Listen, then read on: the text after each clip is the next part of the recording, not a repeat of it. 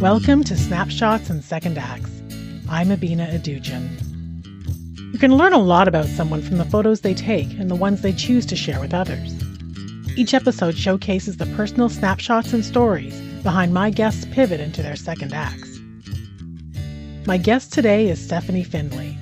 She's a mom and scientist whose fondness for seemingly uncharismatic animals helped her find her sweet spot. Stephanie, thank you so, so much for joining me today. Thanks for having me. Yeah, no problem. Why don't you tell us about yourself? I'm a 30 year old uh, woman, just sounds weird, but I guess it's true.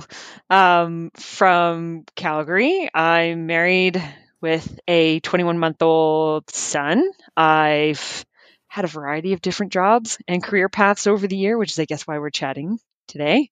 Right now, I work for an engineering company um, a, well, an environmental company within an engineering company, and I'm one of the wildlife biologists on staff.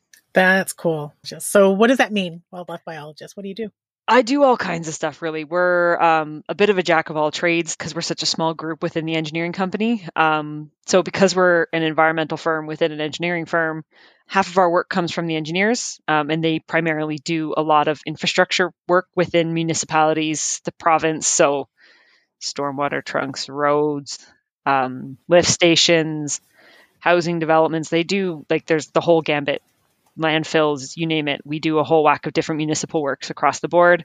Um, my primary clients are the City of Calgary and Alberta Transportation. Okay. Um, when we do our own environmental work, so 50% is engineer and then 50% is our own environmental companies responsible for getting work. And so we do a lot of restoration, reclamation work, um, working with City of Calgary Parks. That's a lot of stuff that I do. You know what? I'm going to jump right into your first photo. Okay. Because I think this ties into this whole story. So, the first photo that you sent was with you at the Calgary Zoo. Yeah. Standing in front of the elephant enclosure. And so, you and your husband were taking a break from house hunting because you were planning to move to the city. Yeah. And you ended up at the zoo. Yeah. So, uh, I'm really curious. Why did that moment from that particular day stand out to you? It stood out because I literally had no plan for coming to Calgary. I'd been a teaching assistant at McMaster University for several years in my like I was doing it in my undergrad and then I got a contract to do it for 8 months full time and the contract was going to get renewed every year so there was a good chance I could have just kind of kept on and doing that and continued along that route. Mm-hmm.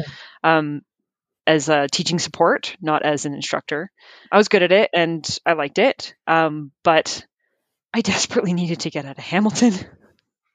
That's where I'm from. From Hamilton, Ontario. Um, and my primary goal in life like i had no other goal other than just get out see something else anything else. I ideally it would have been out of the country and that's still one of my goals i guess I, as much as i have goals. It would be nice to live in a country mm-hmm. not canada for a period of time. I'm not saying i don't want to live here forever but but yeah so i just i had no other goal. And so um, my then boyfriend, now husband, got hired with an oil firm and we were moving and they were paying to move us. And I was like, what am I going to do when I get there? And I was just like, yeah. I don't know. I'll figure it out when I get there. and so, like, I'm house hunting. We're working on budgets. I don't have a job. I have zero plan. Yeah. And we went to the zoo because um, in Ontario, the closest zoo is in Toronto, and I, I never got to go. It was so expensive, okay. and it was on the far end of Toronto. So I think I'd been like once or twice in my entire life, and I've always loved animals. So I was like, I couldn't believe you could go to the zoo on a public transit line. Right. How far is Hamilton from Toronto? Uh, it's like an hour drive to the south, assuming there's no traffic. If there is traffic, okay. you are you are there for a while. Right. And so, yeah, so it's like it's quite the commute to get there, and then it was expensive to go, and I, my family didn't have that kind of money or time to spend the whole day driving to Toronto to then walk around a zoo to then drive all the way back. I could only imagine the prospect of screaming children in the back of the car for that long. Yeah, exactly. So yeah, so like I just I spent the day there and had a lovely time, but like even when I was in that picture working at the zoo wasn't even in my mind. I was just like, "Oh, it's a zoo. This is lovely." But like literally a several in a few months like i'd be volunteering there in animal care and then a few months after that i'd be working there in animal care. So it's just and i didn't even know that was a career path or a career option. Yeah like that was a thing. Yeah. You're a wildlife biologist now so you were always interested in animals? I always was, Okay. but um, my um, amazing uh, guidance counsel, guidance counseling, I guess, in high school, um, they would sit you down and ask what you liked, and I always liked animals, and they're just kind of like, well, unless you're going to go to veterinary school, hmm there's nothing else to do. You can do like biology and dissect things, and I was just like, I don't want to kill things and take them apart Right, right. like I like animals alive, thanks. Um, and so they basically like talked. They just said that like there's no field like that. Like there was no options, and so they just gave me a bunch of science courses or degrees to apply to at university. hmm And um, like when they're helping me fill out the applications and stuff, like what they ended up kind of helping me guide me towards was biochemistry. Interesting. And it's just like, why didn't they put me in ecology? Ah, yeah. I again, my high school, my high school was a Catholic high school. I went to chemistry and physics and biology and then the first that last year they started to offer earth and environmental sciences. And I took that. Yeah. And I enjoyed it. But it's still not like it wasn't animal related and but yeah, so they kind of I just didn't think it was an option. I didn't even know ecology was a field of study until I started my master's degree. Yeah. Um, so yeah, and I didn't get into biochemistry because I did not have those grades.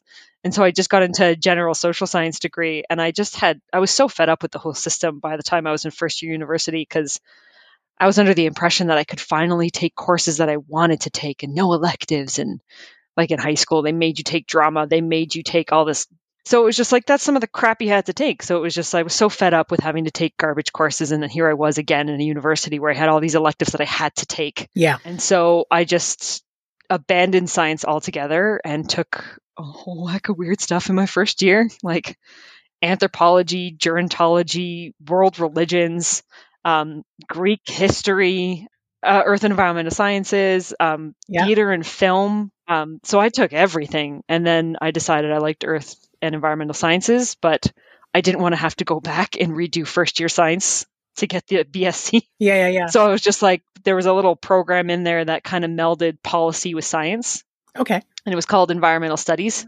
Ah, And so it was this world that lived kind of in the science, but kind of in the social science. And I really enjoyed that. So I ended up with a BA. That's really, really cool. I had a, a counselor at university. I met her at the end of my first year, and I kind of wish that I'd gone to see her sooner because she was like, This is the one time in your life. And this is pre, you know, online learning and all of that stuff, right? One time in your life where you're going to have the ability to be exposed to so many topics. So she was like, If you can, take them because you're here Mhm. and you've got that, like, your mind can be blown. So I'm actually like envious that you, that you took all of that in your first year. That's pretty awesome. Well, I was rebelling. I was like, this is garbage. Like my parents like, you should be a vet. And I was like, animals hate vets. Right. Like again, like let's go to get into biology. Let's dissect animals or go be a vet where animals are terrified of you. And I was like, none of this seems like a place I want to be.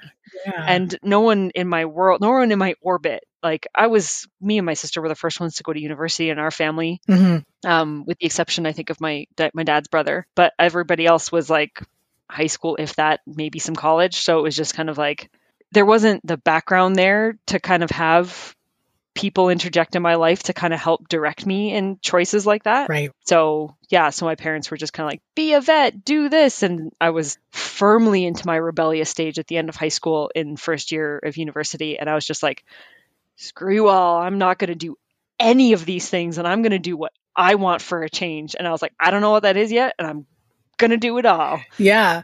I wonder how things would have played out if you had kind of followed that traditional Yeah. path. Do you think you would have stayed in school?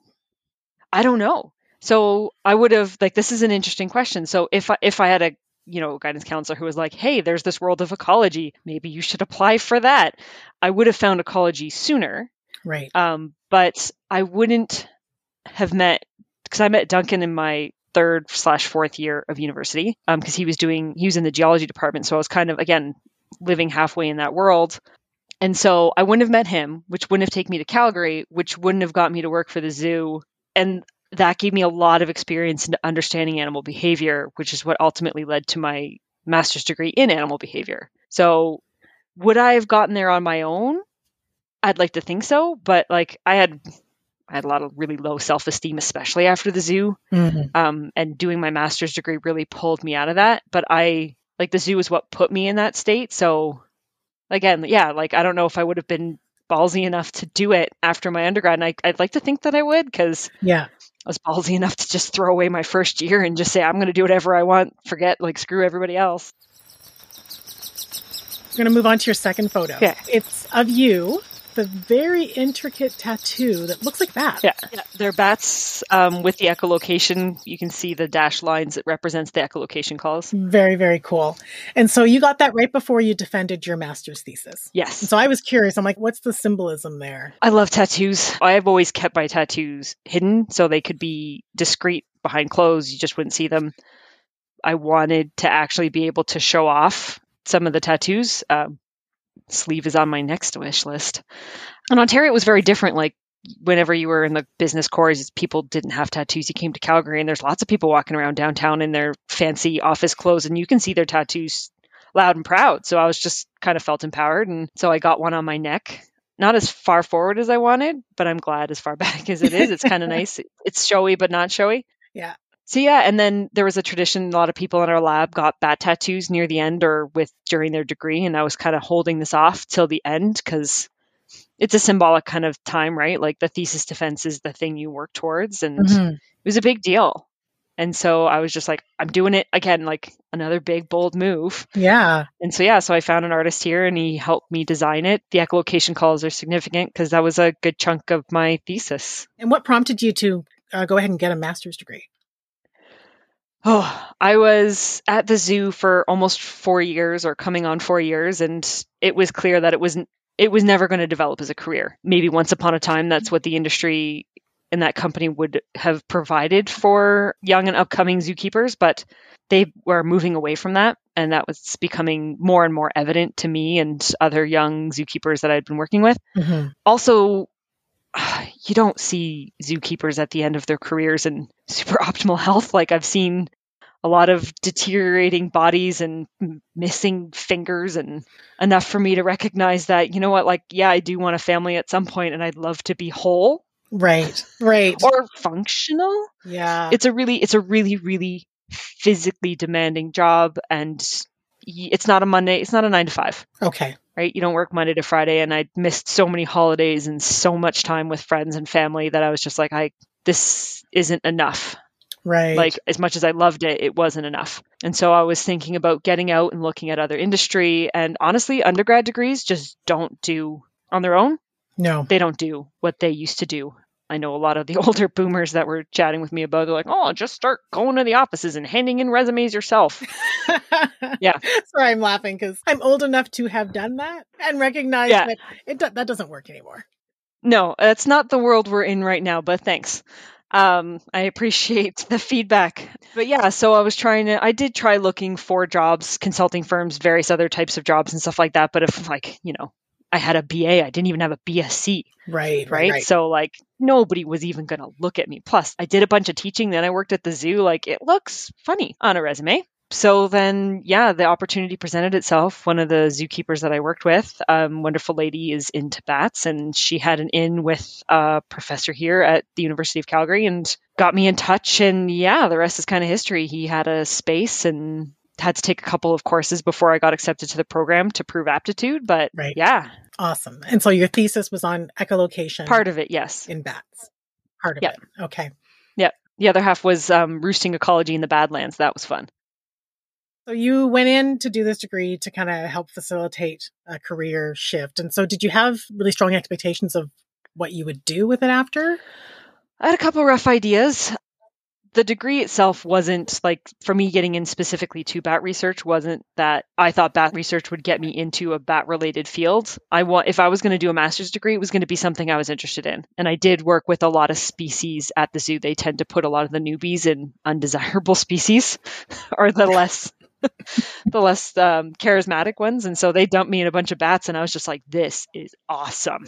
So I loved them. I fell in love with them, right? As and a bunch of the other uncharismatic Yeah. species like snakes. And so, yeah, so I was doing something I loved and was really interested in. And then when I got out of it, I was like, huh. As much as I had done this to find another job, me being in bats was a little niche because Yeah, just a touch. yeah, so I go into looking at some consulting jobs and it's just like wetlands and fish and birds and I'm like, hmm, Ah, and definitely not into wetlands. Those are as much as I've done a bit in the, my current job, and it's not my cup of tea. And certainly not fish. It's just like, nah, no, not a great swimmer either. You don't want to toss me on a boat.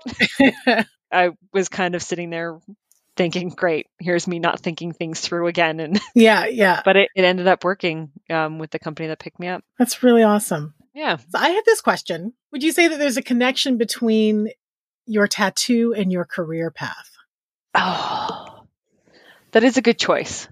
Because if there is a way into consulting through bats, it's through echolocation. Okay. Acoustic monitoring is the way in, unless you're going to count carcasses at a wind turbine facility, which is an option. But again, like, I don't really like working with dead things. I'd much prefer working with living things. Yeah. So, not to say that it's not a viable career choice, it's just my personal preference. But yeah, so it did work out. And again, it's a field that not a, a lot of biologists really like living in Mhm. or dancing too much in. But most biologists I know think it's really boring, but I loved it. It was a weird meld between biology, ecology, and math. There's a lot of statistics involved, and um, math has always been a strong suit for me. So getting to use math with ecology was just lit me on fire. It immediately took me back to when you first discovered ecology. Like, could you ever have imagined that you could find a career path that would blend those two interests and strengths? again, this brings me back to the elephant picture. I haven't spent a whole lot of time really thinking things through. I know this isn't a great way to like phrase someone's life where like I didn't have these big lofty goals. I was just like, yeah, I'm going to just do this and that's what happens afterwards is future Stephanie's problem. Right. Yeah. I haven't I didn't like I didn't spend a ton of time thinking these things through and it's that's a theme that's existed well through high school. Uh, that's a big chunk of my life is I don't really have a lot of well thought out plans and how the heck I ended up landing on my feet I still have no idea. Not entirely sure how that happened. Well, it's interesting though, because there are so many careers that didn't exist back when, for example, you were doing, say, your undergrad that people may find themselves in now. I personally think that it's really challenging to plan for a career and what it's going to look like 15, 20, 30 years from now. Yeah. Oh man. How do you envision your life would be different had you started out with a concrete career plan? And you sort of alluded that you may have found your way to the spot where you are now. I think what worries me about that question is I spent a lot of time pushing back against norms. That's very much a fundamental character trait slash flaw to be determined of my personality. And it's something that I like about myself. I like that I push boundaries because it takes me interesting places. Right. I think if I accepted things and took a more conventional path, I think that actually would have meant that I wouldn't push back and I'd maybe be more of a basic person almost, less of a bats and maths kind of person. Right. It worries me that I would lose that part of myself and I don't know what that would make me. Boring, I think. So when you were a little kid, did you know what you wanted to be when you grew up? Oh, I wanted to be a marine biologist. Oh, get out. Yeah. That's amazing. Yeah. I was like, I had watched Free Willy. It was the greatest movie ever. I was going to train whales and that was what I was going to do. Not necessarily like in a captivity setting, but I was just like, Yeah. oh my gosh, this is amazing. And then as I got older and thought about it more and more and more, I'm not a good swimmer. I'm quite terrified of the ocean and of sharks.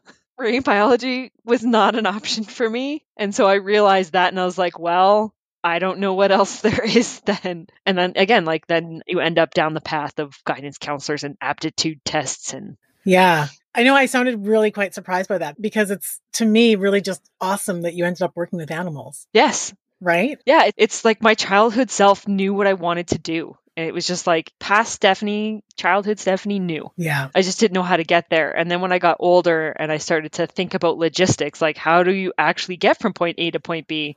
This isn't possible.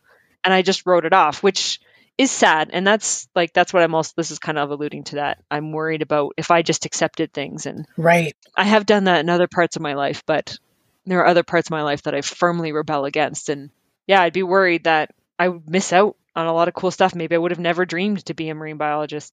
Firefighter was the backup. So I have one last question. It's actually looking for advice for the listeners. And your advice was, quote, get a grasp of what matters for you and everyone else's expectations or guidance. They don't know you and don't know what'll work for you. deep down, you know what works and you just have to be bold enough to do it. Yep. Perfect. You're like, enough said. yeah. Mic drop. Next question. That is awesome. What I was going to ask around that was if you'd always kind of held that close and true to you. Yes. I think it's, um, again, this whole kind of ties into my pushing back against um, against not society but against like authoritative forces mm-hmm. i started to realize that the adults in my life didn't know what they were talking about and they didn't know what i was interested in and i've always really had a strong grasp. I've always been this way even since i was little little. Yeah. Like i never had a problem advocating for what i wanted. It was it's always in the forefront of my brain. And so realizing this is an adult that if this isn't a feature that's in everybody's head, that they don't intrinsically know what they want and that's not a paralyzing subject for them. But like it really is there. You really do know what you want to do deep down and like dig into it lean into it and be okay with it. Like it's fine to to like what you like. You can just like it because you like it and that's okay. Lean into it and have fun. Like it's this is your only shot at it. You can view my guest snapshots at the show's website snapshotsandsecondacts.com I'm eager to chat with people whose decision to embark on a second act has taken them to places they could have only previously imagined. Do you have your own story to share? Let me know at snapshotsandsecondacts.com. Theme music for the show was provided by The Permanent Residents. Thanks for listening.